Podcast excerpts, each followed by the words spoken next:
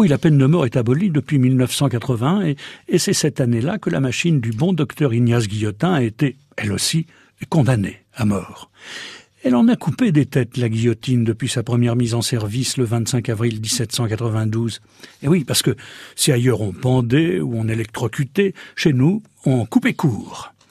Un condamné à mort inquiet, évidemment, on le serait à moins, demande au gardien de sa cellule la veille de son exécution. Il est pas trop dur, le bourreau? Ben, ça dépend, répond l'autre. Il a ses têtes.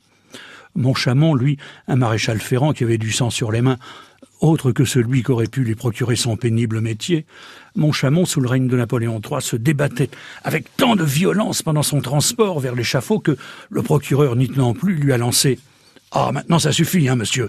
N'aggravez pas votre cas. » L'empoisonneuse Elisabeth Ducournau, exécutée en 1943, n'a rien compris au film quand au moment de gravir les marches fatales, on lui a annoncé « Madame, le moment est venu de payer votre dette à la société.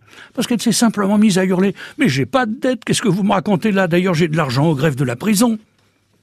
Mais c'est à Marseille, à la prison des Baumettes, en 1977, que la lame a tranché une dernière fois le vif du sujet.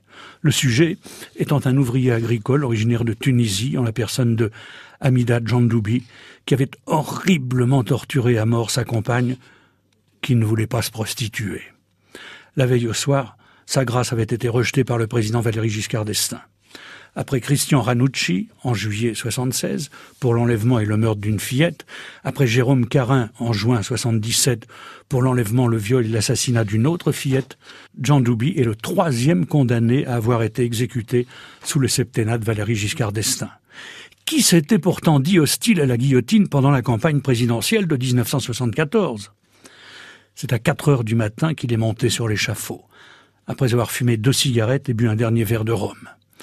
Il s'était vu refuser une troisième cigarette par le bourreau qui s'impatientait hein, d'actionner la lame de la dernière guillotine de l'histoire de France, une guillotine qui avait été fabriquée sous le règne du général de Gaulle à l'ERGM, établissement régional du génie militaire de Vernon-sur-Seine, c'est-à-dire chez nous, en Normandie. Mais oui, c'est vrai, la dernière guillotine a été fabriquée à Vernon. Ma tête a coupé si je mens.